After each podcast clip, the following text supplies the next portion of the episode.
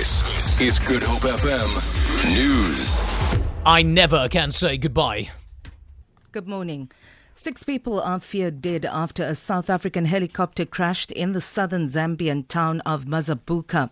The aircraft that had six passengers on board plunged into the bushy area of the Mushia farms and exploded. A preliminary report indicates that the aircraft is owned by Geotech Aviation South Africa Limited. The names of the crash victims are yet to be released. Heritage Western Cape says it is still awaiting an application for the permanent removal of the Cecil John Rhodes statue from the University of Cape Town. The statue was removed from the campus yesterday for safekeeping following a series of student protests.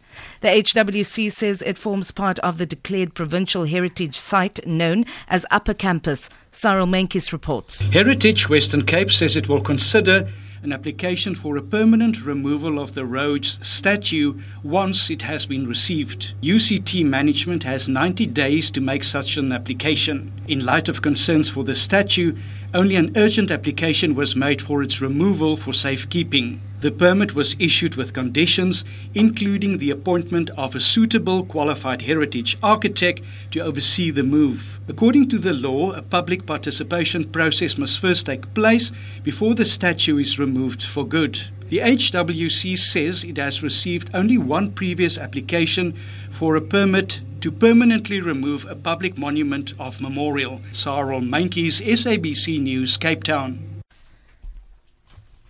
The Queen Victoria statue in front of the public library in Port Elizabeth has been covered in green paint in the early hours of this morning. It is the third statue in Nelson Mandela Bay that have been vandalized in the past week. Earlier, the horse statue in memory of all the horses that died in the Anglo-Boer War was damaged when the bronze soldier offering it a bucket of water was dismantled from its granite base. The statue of a soldier in Uitenhage was set alight and vandalized. The EFF Has earlier stated that they will continue damaging colonial statues. A clothing company in the Western Cape has come up with what is being described by government as an unusual strategy to save jobs in the local textile industry. Prestige Clothing in Kensington has agreed to a takeover by retail giant Foschini in an effort to remain sustainable and retain 500 jobs. The textile industry has suffered numerous job losses recently due to economic downturn. Economic Development Minister Ibrahim Patel is visiting today to assess the deal and address workers. For Good Hope FM News, I'm Vanya Kluter-Collison.